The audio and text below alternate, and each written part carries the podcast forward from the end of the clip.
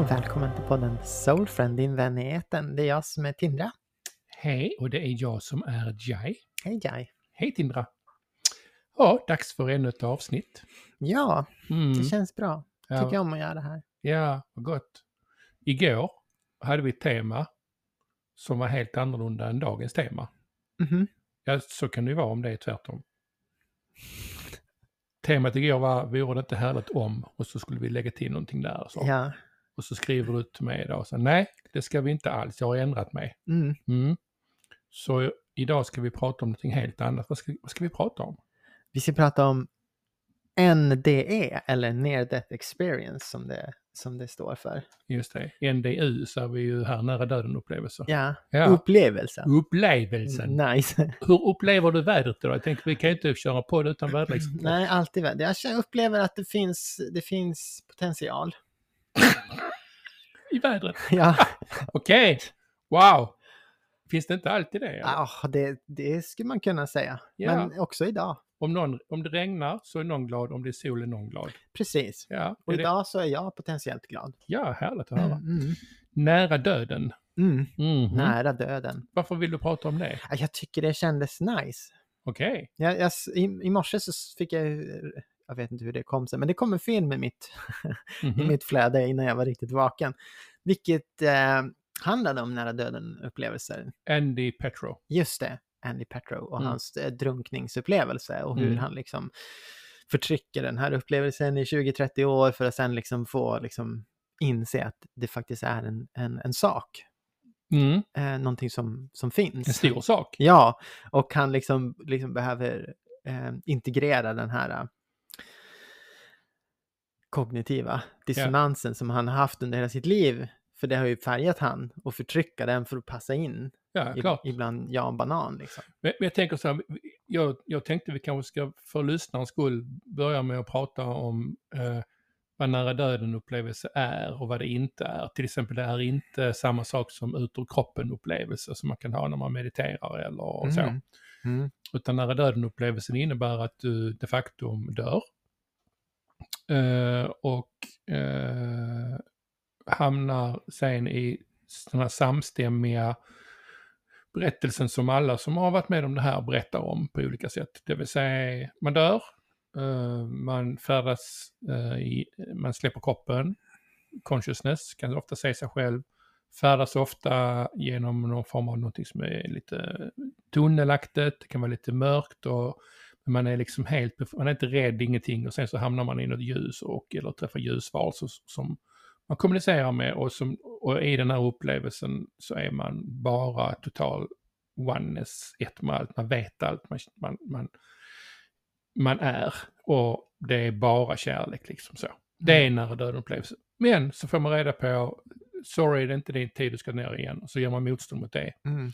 För det vill man naturligtvis inte, för det man upplever där är bara helt fantastiskt. Och sen så får man komma tillbaka till sin kropp igen med den olidliga smärta som uppstår när man kommer tillbaka efter att varit död i 15 minuter eller i ett par timmar eller Mm. vad det nu har varit för någonting. Ja, det finns ju lite varianter på det. Mycket varianter, ja Mm. precis.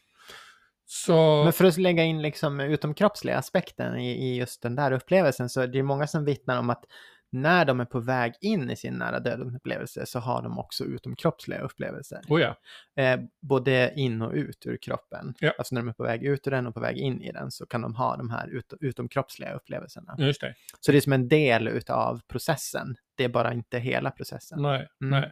I det här fallet då så, så, han är ju ganska ung och ska simma ut sina kompisar som står på någon plattform ute i vattnet och, och vattnet är ju svinkallt så han får kramp och sjunker till botten. Eh, och eh, eh, ganska långt ifrån den här plattformen eller flotten som hans kompisar är på. Eh, så eh, i det som tycks vara en evighet för honom då när han då till slut dör, han hör ju en röst som säger till honom bara släpp taget. Och han säger nej jag vill inte släppa taget, då dör jag. Jag vill bara släpp taget, lita på mig. Um, om och om igen tills han kapitulerar och släpper taget. Och där och då, pang, rätt in i tunneln i stort sett. Ehm, och vart vill jag komma med det? Jo, eh, eh, han är, alltså det tar 15 minuter innan de andra ungdomarna, hans kompisar kommer liksom eh, i närheten så de kan simma ner på den här botten ganska långt ner. Få upp honom, få in honom till stranden och sen så börja, börja göra hjärt-lungräddning. Mm. Eh, 15 minuter. Och, och jag vet att eh, eh, jag intervjuade en kille som heter Daniel Brinkley. Daniel Brinkley är känd för eh, eh, en del i alla fall. Skrivit eh, eh, ett antal böcker. Han har dött, jag tror det är fyra gånger. Um, och första gången, boken heter Träffade blixten, eller Träffade ljuset. Mm. Träffade ljuset, uh, Strike by the light. Han, han uh, har jag tid att berätta detta förresten? Kör! Ja, Gud. ja. Uh, uh, han han är hemma på permission, han är soldat, han är sniper, prickskytt. Stor, stor som en björn är han. Den här Daniel. Och eh, han kaxig var han också då. Eh, och han sa det, det var inte frågan om om jag skulle lyckas träffa mitt speciella mål, utan när. Eh, och han var hemma på, på, permission, och han sitter i telefon och på den tiden så var det liksom telefon med en sladd in i väggen. När åskan slår ner, han sitter i sängkammaren och går igenom telefonluren rakt in i honom så han dör på kuppen. Pang, sa det bara. Och jag minns inte exakt nu, men jag tror eh, det tog eh, en timme, kanske en halvtimme, eh, innan eh, ambulansen var där och det var läkare med som konstaterade att han var död. Och då tar de in honom på sjukhus och han ligger där eh, på, på en bår och det kommer en annan läkare och konstaterar att han är död. Så att de drar skynket över honom och sätter ett snöre runt stortån med en lapp, liksom där står bårhuset. Och eh, efter två timmar så, så eh, Eh, går det förbi en vaktmästare på sjukhuset som ser att skynket rör sig. Eh, så de sliter av honom skynket och då ligger det en kolbit, alltså i stort sett en kolbit som ligger och andas. Eh, och jag tror att det var så här det tog ett år innan han ens kunde knyta skosnöret igen. Man återhämtade sig. Och då var han över på andra sidan. Och träffade dem, precis samma berättelse, samma händelseförlopp och träffade de här ljusvarelserna som berättade för honom. Han fick gå igenom, det här var grejen. Han fick känna känslorna till de anhöriga, till de han hade dödat. Mm. Och den här Andy Petros pratar lite grann samma sak här. Han, han är på andra sidan, han kan se alla sina liv och hur han är med andra människor och hur de tänker och känner inför det som är hans beteende. Mm. Right. Mm. Um, så i den här berättelsen med Daniel Brinkley då så, så eh, eh, eh kommer han ju tillbaka till livet igen. han har rätt mycket humor den här killen. Så han berättar vidare att liksom, något år efter så där och han var ute och gick eh, och jag var fortfarande en kaxig jävel. och så, så han sa, så änglarna satt upp sina änglamål och sa vi ger han en stöd till. Så blixten slår ner honom en gång till. Så han dör en gång till, mitt på en bro samma resa en gång till. Och han kom tillbaka till slut och han, eh, han eh, hade satt gångjärn i nacken på sig själv och blev mycket mer ödmjuk. Sen får han hjärtstopp en tredje gång. Och en fjärde gång under operationen när de ska operera hans hjärta. Så han är över fyra gånger och kommer tillbaka igen. Han ägnar sitt liv och har gjort sen första händelsen egentligen på att bara, han skapat en, en volontär organisation som sitter i palliativ vård eh, med människor som väntar på att gå över på andra sidan och pratar med dem och berättar att allt är väl, håller dem i handen och liksom följer med dem liksom på den resan så. Mm. Det är vad han ägnar sitt liv åt nu. Jag hade tänkt att bjuda in honom till podden och vi får se om han svarar. ja, vad roligt det skulle vara. Ja, det var supernice. Mm. Så det var det om det.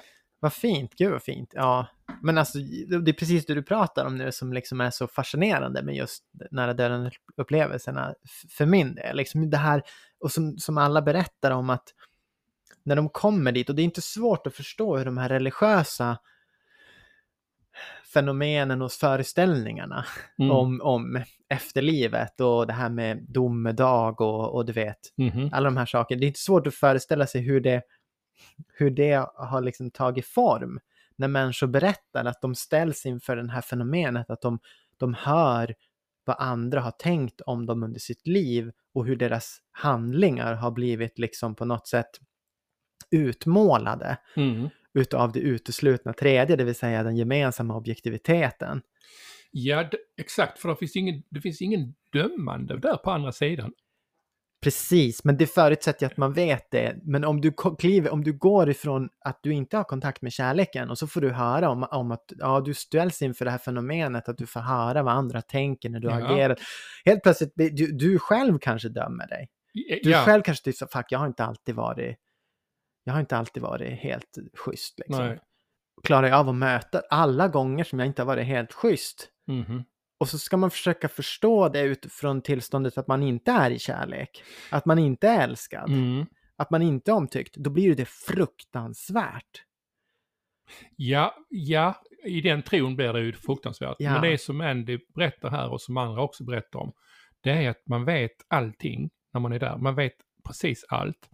Och det är som att liksom alla händelser i det här livet som spelar roll på ena eller andra hållet, men också i de andra liven jag har levt, de ser jag och känner och vet samtidigt. Och det är liksom det vetande Mm. helt utan liksom negation, men med ett vetande och förståelse av att det där är inget fungerande. Man kan väl säga att man ser sitt eget karma kanske, Ja. eh, eller upplever, ehm, hur man nu vill beskriva det. Eh, och- jag vet att eh, eh, Michael Newton som har skrivit liksom, li- eh, Stjärnornas resa och Livet mellan liven och sådär, eh, har gjort mer än 7000 studier kring eh, reinkarnation och Dr. I, eh, Ian Stevenson som i mer än 40 år samlade liksom nästan 3000 eh, klientfall. Han jobbade, han var psykiater på ett eh, universitet i USA. Gjorde mycket studier, forskningsstudier kring liksom reinkarnation eller, eller så. Och där ligger också det här med nära döden och så. Mm. Så alla bevis, alla berättelser är samstämmiga oberoende av varandra. Mm. Eh, och det faktum är, det är att vi kommer alla göra den här resan. Ja, och jag, och jag håller med dig. Men jag, jag tänker inte riktigt släppa djävulens advokaten nu. Nej, det jag tänkte väl är det. Nej. Okej. Mm. ja, men men jag alltså, lyssnar. Ja, Mm. och för, alltså, det finns ju människor som menar på att det här är bara liksom bullshit. Det finns ju, det Mm. finns ju människor där ute som, som, och, och som åberopar att de är rationaliteten personifierad. Liksom, och, Ja, men det finns de som säger att blå bilar finns inte. nej, men, ja, det. men ja. lite precis. Och, Mm. men, och, de, och då tänker jag så här, det är ju intressant att föreställa sig hur, varför, hur de kom dit och vad är det som motiverar dem till det. Och då tänker jag mig att det skulle kunna vara så liksom att, att man själv, man vill inte möta vissa aspekter av sig själv, man vill hålla fast i den separatoriska upplevelsen. Klart. Och, och för att så länge man är separerad, då behöver man liksom inte möta de här äh, perspektiven. Man Nej men, inte- nej, det, nej, men alltså då, då, är man bara människa, man är fullt mänsklig eller, eller så. Och, ja, och man har ju liksom, man har ju investerat i hela sin egen identitet, så varför skulle jag släppa det? Då innebär det ju att jag skulle behöva dra ner byxorna på mig själv om det här, det vi pratar om nu, vi, vi stämmer ju. Ja. För då måste jag vara emot det. Exakt. Och det, för de säger så att de drivs av objektiviteten och viljan av att faktiskt veta hur saker förehåller sig och att de, Ja, är, ja. de, de står för den vetenskapliga modellen, de står för det rationella förhållningssättet, de står för, för sanningarnas sanning kan man säga. Exakt. Och, ehm, och, och att allting annat är, är, pseudovetenskap liksom. Exakt. Och det gör man ju då på de här, oavsett hur, hur, hur dogmatiska de naturvetenskapliga principerna har blivit nu 400 år sedan de, de myntades, så, så spelar det liksom ingen roll. Man håller fast vid det ändå, för att det får man backning för. Ja men precis. Man Ja, får backning för det för att man har kommit fram till det man redan visste. Ja, alltså söker man för att få bekräftelse på det man, det man tror så kommer man ju hitta den bekräftelsen även om man får leta jävligt Ja. mycket liksom. Och det rationella, de som säger då att det här är liksom, eh, att man tittar på det här på ett rationellt sätt att det här är biologi, det här är någonting som händer i hjärnan, eh, det här är, är eh, eh, ett fenomen som sker rent biologiskt då Mm. de har ju, de har ju förbannat svårt att förklara till exempel följande. De, alltså de kan slå bort det, för man kan slå bort allting. Kan Allt. stå en blå bil framför mig och säga det är ingen blå bil. Exakt. Och Men, men de säger att de är rationella ju. Så eh, på sjukhus i Holland eh, har man i, eh, varit med om, eh, eh, eller inte på just det sjukhuset, men man har tittat närmare på de här fenomenen kring att människor under operation eh, dör och, ehm, eh, eller lämnar kroppen och kan berätta vad som händer inne i sjukhussalen där de är, vem som är där, vad de säger, vad de gör och så vidare.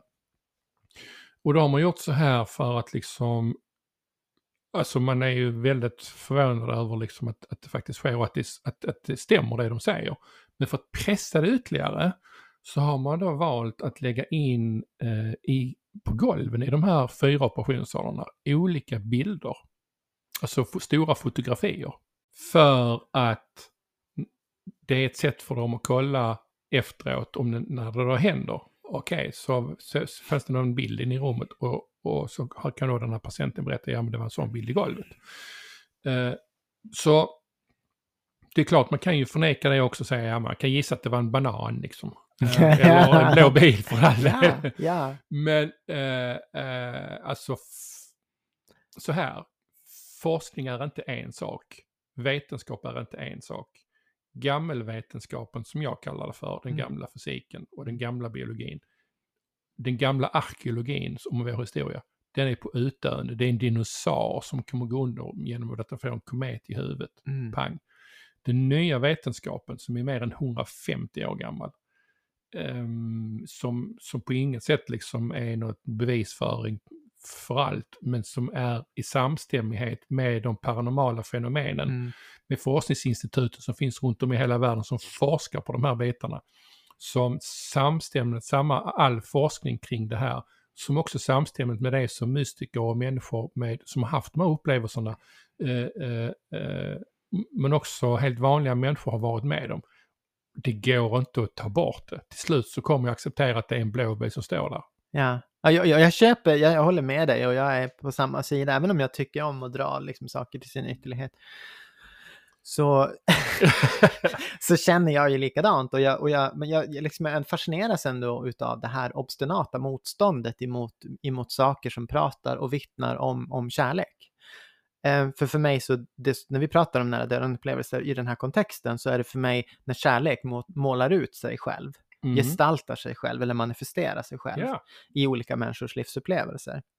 Och, ehm, och antingen eh, så är man för kärlek eller så är man mot kärlek som gemensam nämnare. Och det skulle man naturligtvis inte då acceptera i, i de som är skeptiker och motståndare. För de säger att ja, men jag känner kärlek, jag älskar mina barn och min fru, jag älskar mitt jobb. Rationell kärlek. Ja, nu, exakt. Så vi har ju liksom per definition kanske då i separationens värld så mm. har vi olika bilder av vad kärleken är. Mm yin yang och inte gott mörkt ljus och så vidare. Så kärlek för en person är inte kärlek för någon annan. Yes. Men vi, vi behöver klippa, kliva bortom det när vi pratar om den metafysiska världen, om den oneness-världen, mm. som är den enda verkliga världen, mm. som också Andy Petro pratar om. Vi är ett.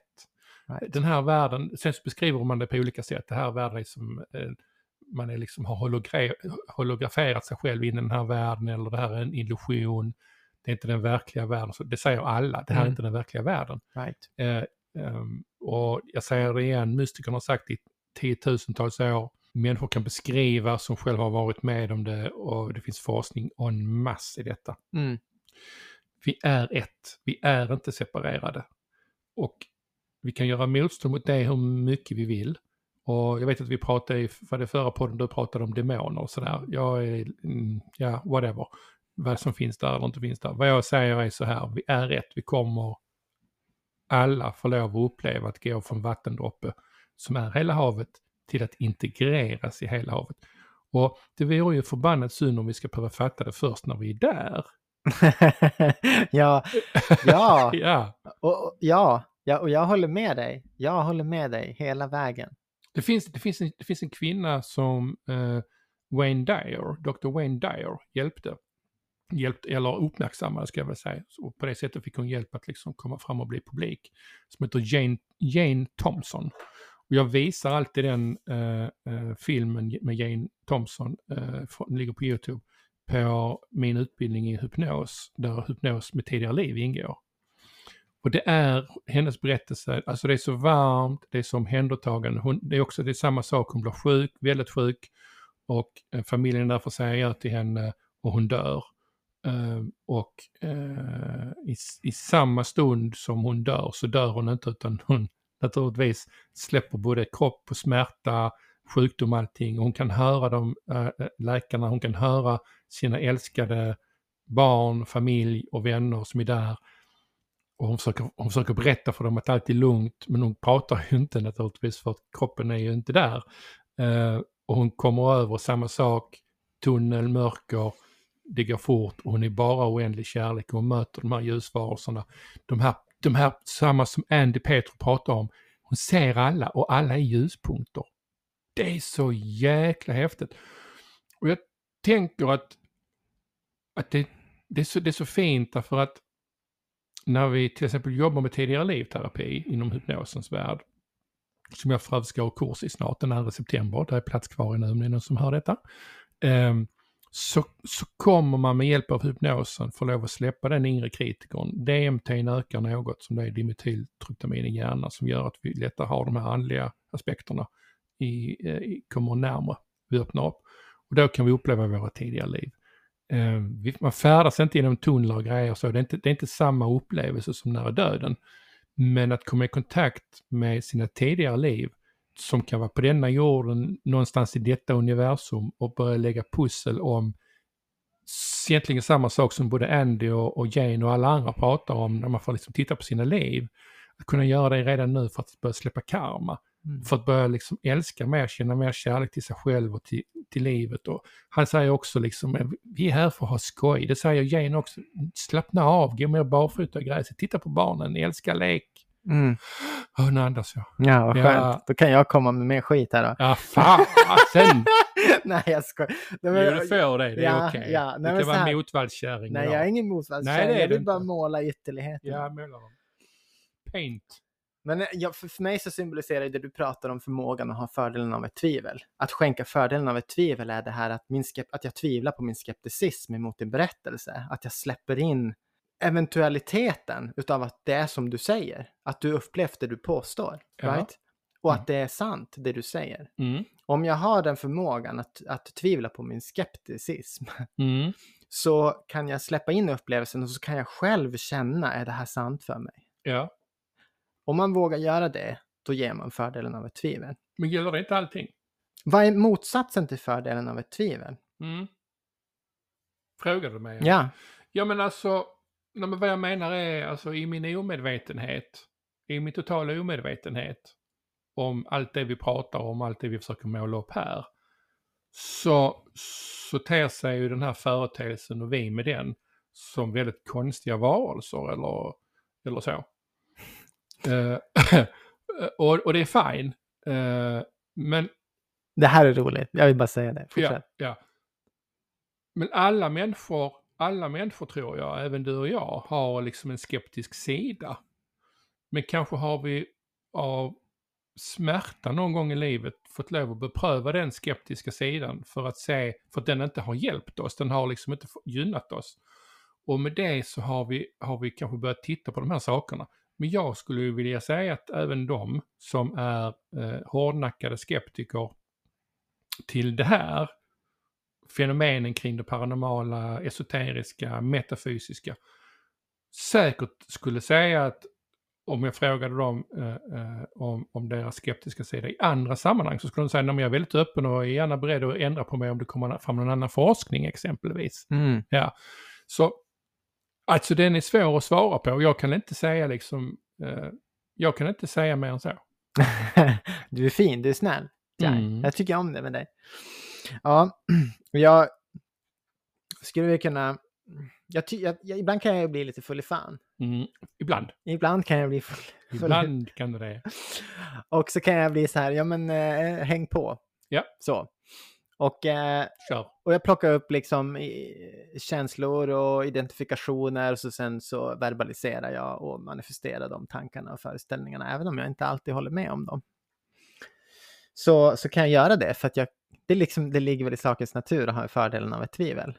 Att mm. man är villig att pröva någons tes eller känna hur någon känner sig och upplever sig. Mm. Och känslan som manifesterar sig i mig när jag plockar upp de här identifikationerna eller identiteterna som vänder sig emot mot möjligheten att det skulle vara sant Mm. Att människor har de upplevelser de har, att det finns något annat än fysisk materia och att det finns något annat än det här separerade varandet där vi är uppdelade i olika kroppar. Så växer det i mig en, ett förakt. Ah. Mm. Ja. Det kan det kanske göra hos mig också. Jag, säger, jag låter förvånad när jag säger det, men... Eller när jag säger ah, men... Uh, Okej, okay, berätta mer. Det finns en känsla av förakt i, inför livet självt, inför... Alltså du känner förakt? Jag känner, när, jag, när jag kliver in i perspektivet, när jag, när jag tillåter mig själv att gå dit, så känner jag ett, en avsmak inför idén om att sitta ihop. Mm -hmm. Du vill inte sitta ihop med dem eller? Exakt. Ah!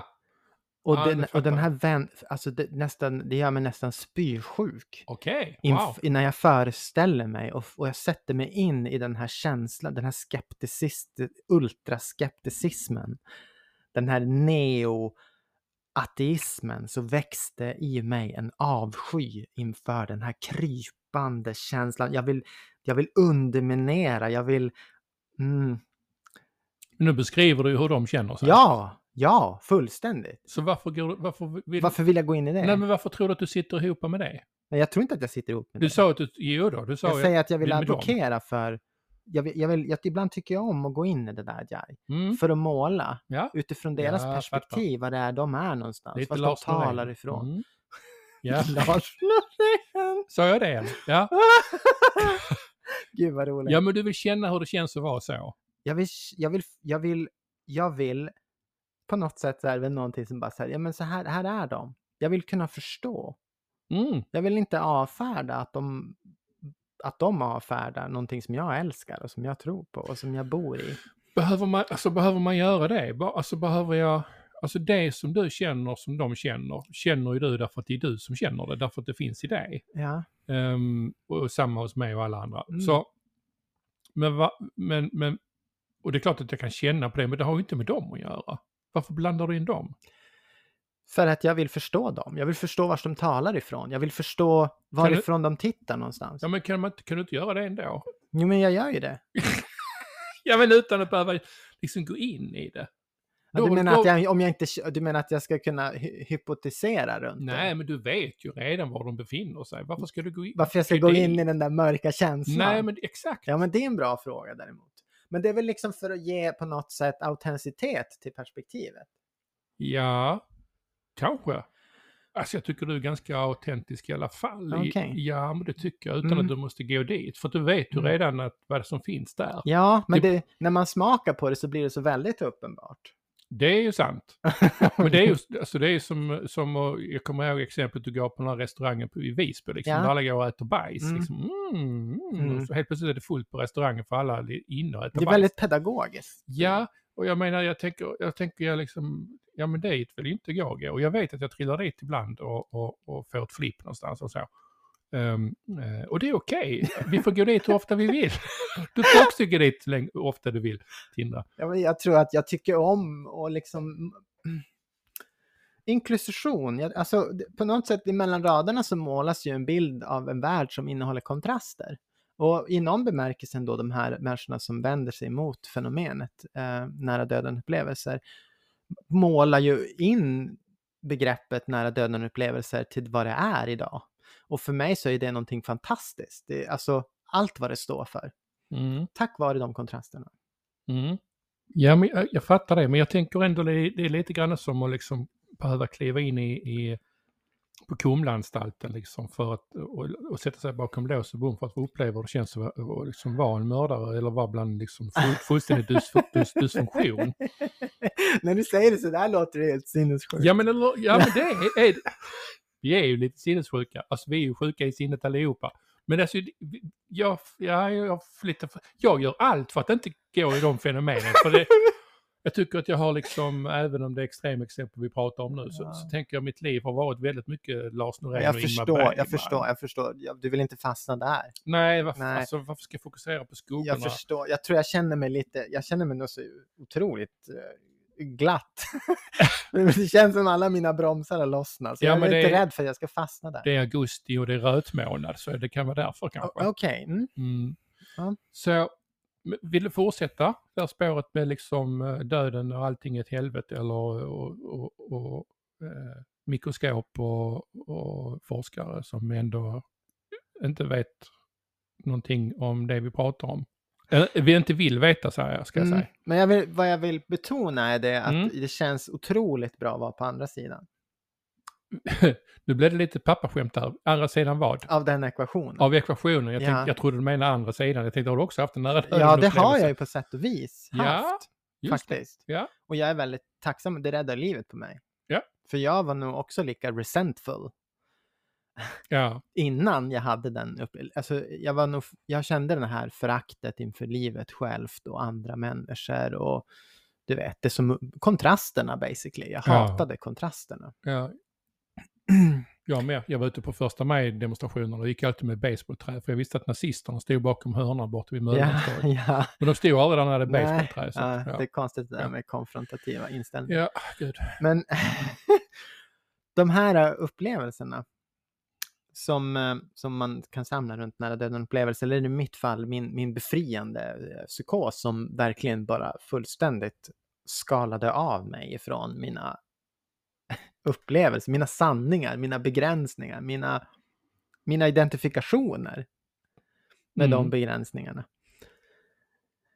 Det tar en till en plats och det är så fascinerande hur alla målar samma sak. Den här känslan av att vara självklart älskad och uppskattad Mm. och värdig Ja, och full utav ljus. ja, Eh, det är så himla mysigt. Det går svårt att beskriva men jag tror att det ligger en liten krydda av att uppskatta det ljuset och den gemenskapen när man har upplevt något annat. det tror jag. Alltså när man har varit fast i, i perspektivet av förakt och rädsla och fruktan och allting. När man har, kanske också om man har mjölkat det perspektivet hårt så blir det liksom, då blir det som en badboll som släpper ifrån botten utav Mm. av Berings hav. och så bara, woof! Och så hoppar man jättehögt och man bara, det här är, woho, gud vad nice med kärlek. Ja, Mm. fast det är svårt att hänga där uppe liksom och försöka fungera här nere.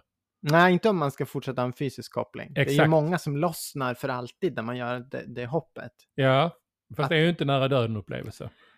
Vadå, när bollen släpper och... Nej, men om man blir kvar där uppe liksom. Men, ja, Ah, ja, så ur ett fysiskt... Nej, då är man ju död. Men ja, alltså, men det är det. ja. det är inte Hallå? nära Är du döden. död? Det är helt död. Ja, Ja. ja. Och här ligger... Ja, ja, förlåt, du var inte klar. Jo, Ja. jag kan vara klar. Jag var klar. Jag, jag kan också vara klar, men jag tänkte på... Jag tänkte på... ehm, om man bara liksom sållar i, i själva upplevelsen och fenomenen i sig Mm.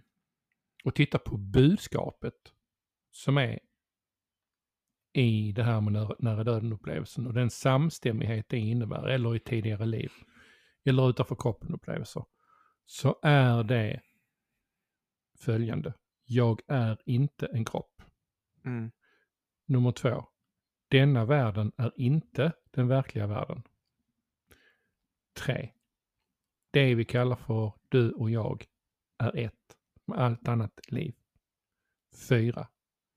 Den enda existensen är kärleken. Allt annat är en illusion.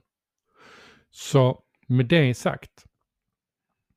Och här är mitt enda lilla skeptiska, tror det eller ej, inte tvivel, men en, här är ett frågetecken för mig. Därför eh, Andy Petro och eh, Jane Thompson och, eh, och så vidare, de säger, de säger så här, ehm, man får liksom inte reda på syftet med varför vi är här, för det är en fråga alla ställer sig. Om det nu är den fantastiska underbara världen och allting bara är kärlek, vad fan gör jag då här? Ehm, eh, och de säger att det finns inget liksom, syfte med det, eh, eh, mer än att du väljer det själv. För att du vill, upp, därför du vill uppleva kärlek. Och här kommer kontrasten du brukar prata Ja, om. exakt. Kolla, Så jag är här, kolla, kolla, jag, är, jag har lyssnat på det. Så jag är här nere för att uppleva något, det som är motsatsen. Men det är inte, för mig är det helt ologiskt. Varför Det är fullständigt ologiskt. Därför att om jag är i perfekt glädje, Varför skulle jag vilja uppleva någonting annat? Det är det ena. Det Aha. andra är ljuset alla pratar om. Tunnlar och ljus och, och ljusvarelser som då kanske skulle kunna beskrivas som det som är andra sidan. För de pratar om det som att komma hem. För mig är det inte alls komma hem. Andra sidan är inte komma hem. Utan andra sidan är kanske en anhalt. Mm. Tills nästa passage, evigheten eller kalla det för portaler eller kalla det för uppstigning eller what the fuck du vill, det spelar ingen roll. För när man pratar om nära döden-upplevelsen å andra sidan utan att fråga sig varför. Hur hänger detta samman? Vem har skapat detta? Hur hänger det ihop? Ställer man inte de frågorna så tror jag man har missat hela grejen. Därför att om jag är på andra sidan eller i det här ljuset och allting är perfekt och vi alla är ett så är det helt ologiskt för mig, helt orationellt för mig att vilja komma hit här igen. Det är det ena. Det andra är att man kan få för sig att det är det här ljuset som har skapat den här världen för att vi ska uppleva den här guden eller den, psyk- den psykopatiska guden. Det är helt fucked up för mig. Det är inte sant. Det finns ingen gud som har skapat universum. Det är helt omöjligt, för det är en psykopatgud. Och det är den psykopatguden som religionen försöker lära oss om. Med brott och straff och moral och etik och skit och mög. Och jag säger inte att det är fel med etik och moral och så. Vad jag säger, vad jag, vad jag säger är vad jag säger är så här att det är egot har skapat den här världen genom tanke. Det är genom tanke. Så det här ljuset jag upplever eh, eh, på andra sidan, eller vad nu det kan vara, är inte någon gud eller någon källa som har skapat den här världen. Den här världen är en illusion och det innebär också att det jag upplever på andra sidan, som då är karma, grejer och så, är själens resa. Men det är inte på något sätt någon fullständig förklaring till hur allting hänger samman. Det, och det är där de här trosföreställningarna kommer in. Om att jorden är en skola, eller att eh, alltså vi försöker hitta svar, sätta svar på varför vi hoppar fram och tillbaka här i, i inkarnationer. Liksom. Eh, och jag tror bara att eh, det handlar om ett uppvaknande, ett själsligt Mm. uppvaknande. Andy pratar ju mycket om att han får med sig känslan utav att det är bara för kul. Det Ja. finns ingen rationell eller logisk förklaring till varför vi är här. Det är bara, det är bara kul. Det är bara nice. Och, och, Tycker du att det är kul här?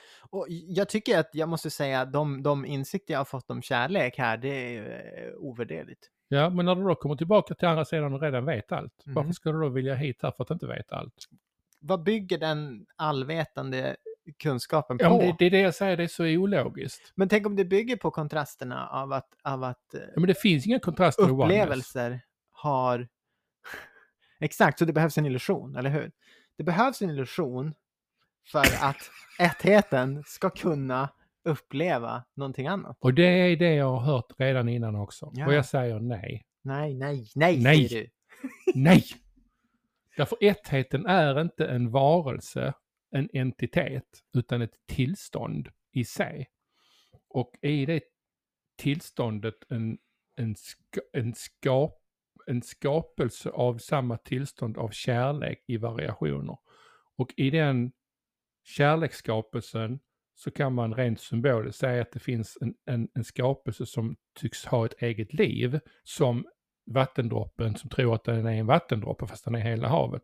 Därför att det har smugit sig in en tanke om att ja, vad fan, jag är ju själv där, är jag, jag är jag som är världen, jag vet allt.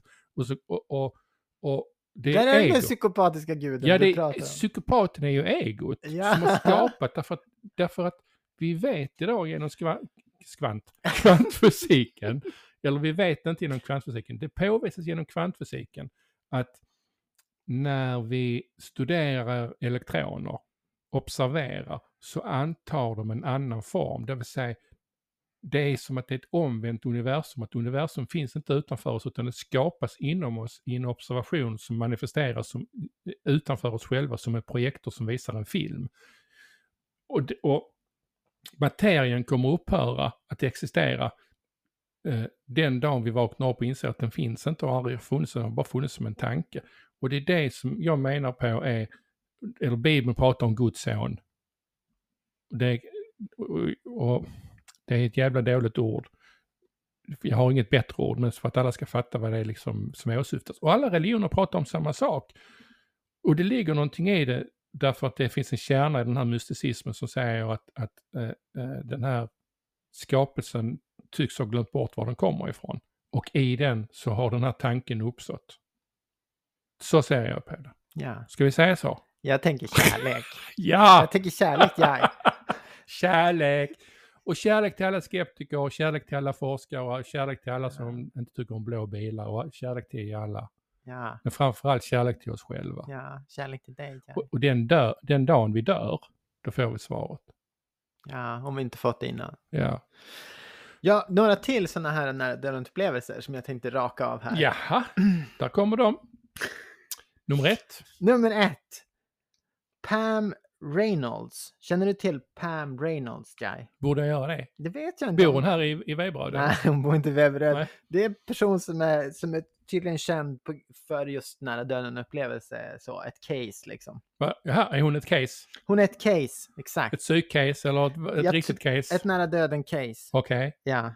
Och eh, hon hade ju begått, eller hon genomgått en hjärtoperation där hon hade en sån här nära döden-upplevelse. Där hon beskriver just den här ut, utan, utomkroppsliga upplevelsen, att ovanför beskriva operationshändelserna. Mm. Hon, eh, hon, hon hade ju till och med gått in på detaljer liksom inne i liksom, operationssalen. Mm. Hur den här sågen hade sett ut då, hjärtop, som öppnade hjärt, bröstkorgen på Ja, henne. ja. Mot, de kör en liten såg där, ja. Precis. Ja. Mm. Hon hade beskrivit den i, i detalj under en period eh, då, där hon inte ansågs vara eh, levande i... Ja. Alltså. Fattar. Och eh, hon, hon är ju ganska stor inom just NDE-världen. Mm. Så. Mm. Just för att det, det är så mycket sak, så mycket detaljer, hon har haft så uttömmande berättelser. Och så som vanligt så finns det ju såklart människor som försöker dementera det där då. Klart. Eh, finns inga blåa bilar. Nej. Nej. exakt, i vanlig ordning. Men, men Mm. hon i alla fall, hennes berättelse var ju väldigt fantastisk. Hon, hon dog ju sen då. Men sen har vi då en som hette Eben Alexander. Och Eben Alexander var en eh, neurokirurg Mm.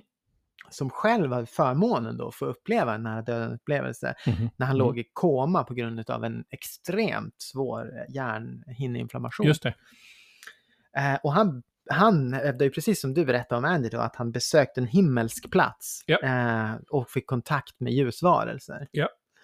Eh, vilket är väldigt fascinerande. Jag tänker att du är neurokirurg, du har förmodligen läst mycket vetenskaplig litteratur och mycket modeller och På allting. tal om att right? av sig själv. Ja, Ja, och yes. så sen bara liksom, sen, sen dör du i den här, det- det måste vara jobbigt, jobbig situation. Jag tänker att det är smärtsamt med hjärninflammation. Fy. Usch, ja. Och till den grad att du hamnar i koma, du vet.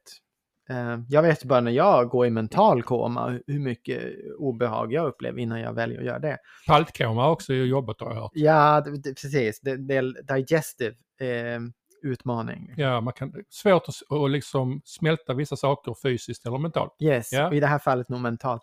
Men då, så, då har han liksom gjort det här och så får kontakt med, med en himmelsk plats med andliga väsen. Den personen kommer ju inte tillbaks på samma sätt som den lämnade. Nej, och, och vet du vad som slår mig när vi pratar om detta? Det låter som att vi pratar om från en fysisk plats till en annan fysisk plats. Svaret är nej. Det är, sker just nu i dig. Därför att vi är överallt. Det är bara vår, vår tempel, den fysiska och våra fem sinnen begränsar oss från att uppleva det. Det är på plats redan nu. Ja, Så ja. det är ingen förflyttning. nej, nej, Det är en upptäckt. yes. Mm. Nästa, Nästa, Anita Anita, kom hon. Morjani. Ja, Moriani. Hon eh, hade cancer och eh, hon eh, räknades som klinisk död i 30 timmar Mm, innan hon återvände. Ja. Det är helt sjukt alltså. 30 timmar! exakt. Man, det finns människor som har blivit begravda under 30 timmar. Ja, absolut. Och det är en annan podd. Men, Det finns människor som blivit levande bra. Och det är ytterligare en annan podd. Det är en helt annan podd. Ja. Ja, jag gick inte så långt, men du var Nej, tvungen att jag var tvungen spela out. det. ja. Yes. Så, och hon då under sin nära döden upplevelse upplever den här totala kärleken och förståelsen av att vara ett med allt, att det inte finns några kontraster. Det Exakt. som du så Mm. försöker beskriva. och, eh, och den här känslan av att vara omgiven av närvaro. Jag tycker det är ett intressant sätt att beskriva det på. Ja. ja, men exakt. För den närvaron är ju, som alla beskriver det, är ju bara helt makalös. Ja, Och kanske till och med något som penetrerar en i den bemärkelsen inte omger en, utan faktiskt är en också. Är, exakt. Och jag, jag tänker mig att det, du, det är det du målar, eller hur? Mm. Det är det du försöker säga. Ja, så är det. Mm, med ord. Som är, ja. ja, så gott jag kan. nästa, nästa case här då. Eh, Dr. Mary Neal. Eh, och det är ju då, det här är 99. Eh, var med 1900 eller? Ja, precis. Ja, okej. Ja, nej, 2099. Future case. Tiden finns inte. Eh, Right. Eh, så det här var ju då en kajakolycka som, gav, eh, som ledde till klinisk död i nästan 30 minuter också, den här personen. Det är det jag har sagt, man ska akta sig för kajaker. Ja, Mm. Ja, yes, yes, det kan ju hända nästan var som helst tror jag. Jag tror Mhm. mäns, män, människor har dött i alla möjliga tänkbara och otänkbara Men främst kajaker. Främst kajaker. Ja. Eh, har mött andliga väsen och upplevelsen, känslan av klarhet och insikt om livets syfte. Här kommer ju liksom, vad är syftet med livet? Mm. Kärlek. Ja, Eller? Ja, det, det, Eller har du det någon annan där? Korv i bröd? Ja, ja det, det framgår inte riktigt av den här texten. Nej, Men det okej. kanske någon annan lyssnare kan liksom söka på Mary Neal. Eh, så hon kan berätta vad hennes i alla fall syfte med hennes liv var. För jag, ja, alltså det skulle bli förvånad om det var något annat syfte än vad alla andra har berättat. Syftet är att återupptäcka den man egentligen är. Kärlek. Kärlek. Kolla. Och det är ju kul, kan man ju tro. Jag vet han Andy sa ju också, För det är kul. ja men det är väl kul att upptäcka vad man egentligen är. Ja, Att man är kärlek om man har gått runt och trott att man är en liten lort. ja det är ju sant. Då är det ju en fantastiskt glädjefull upplevelse. Jo, att ja. inse att man är kärlek. Tänk vilken befrielse. Tänk att du gått runt och identifierar dig med en harlort.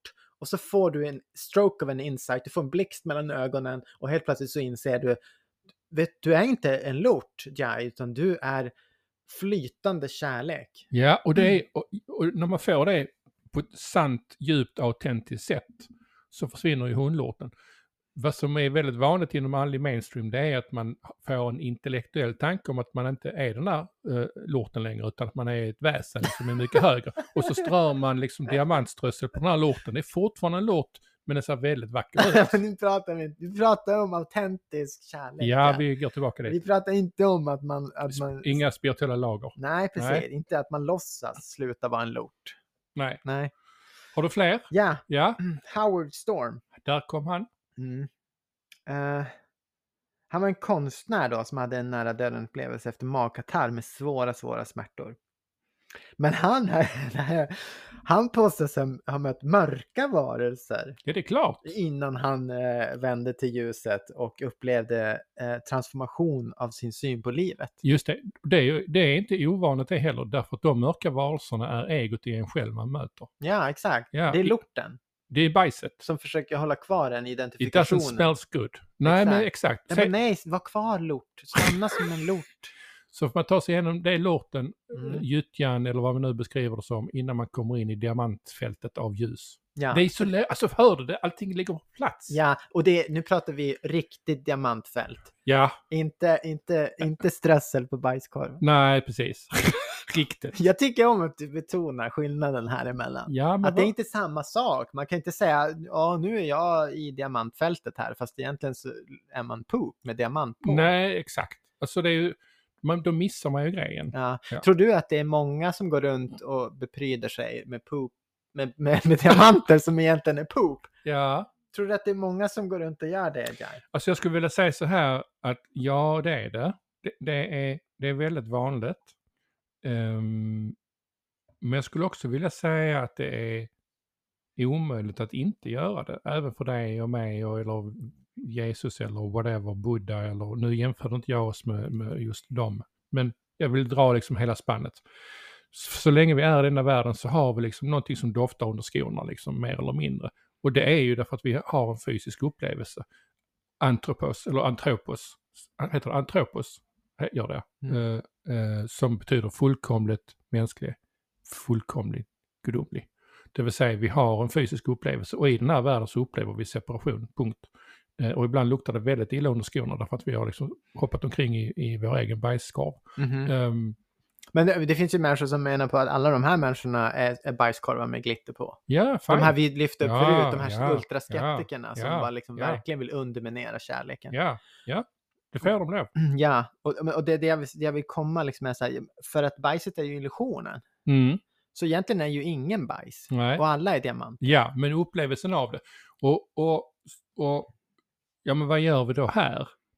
Vi, ja, det kan man ju då diskutera, men om vi skulle i alla fall kunna vara överens om att om jag nu vet att jag inte är den här lorten utan att jag är det här ljuset så kanske jag skulle kunna anstränga mig lite grann och dedikera mig till det ljuset och kanske fokusera på att uppleva mer av det och att agera mer i det till mig själv och ut till andra. Ja, Vi jobbar ju på det. Ja, men jag säger, och det är därför jag säger att vi nog, ingen av oss är befriade från det där. Men det, ett spirituellt lager, ett spiritual overlay är att förneka.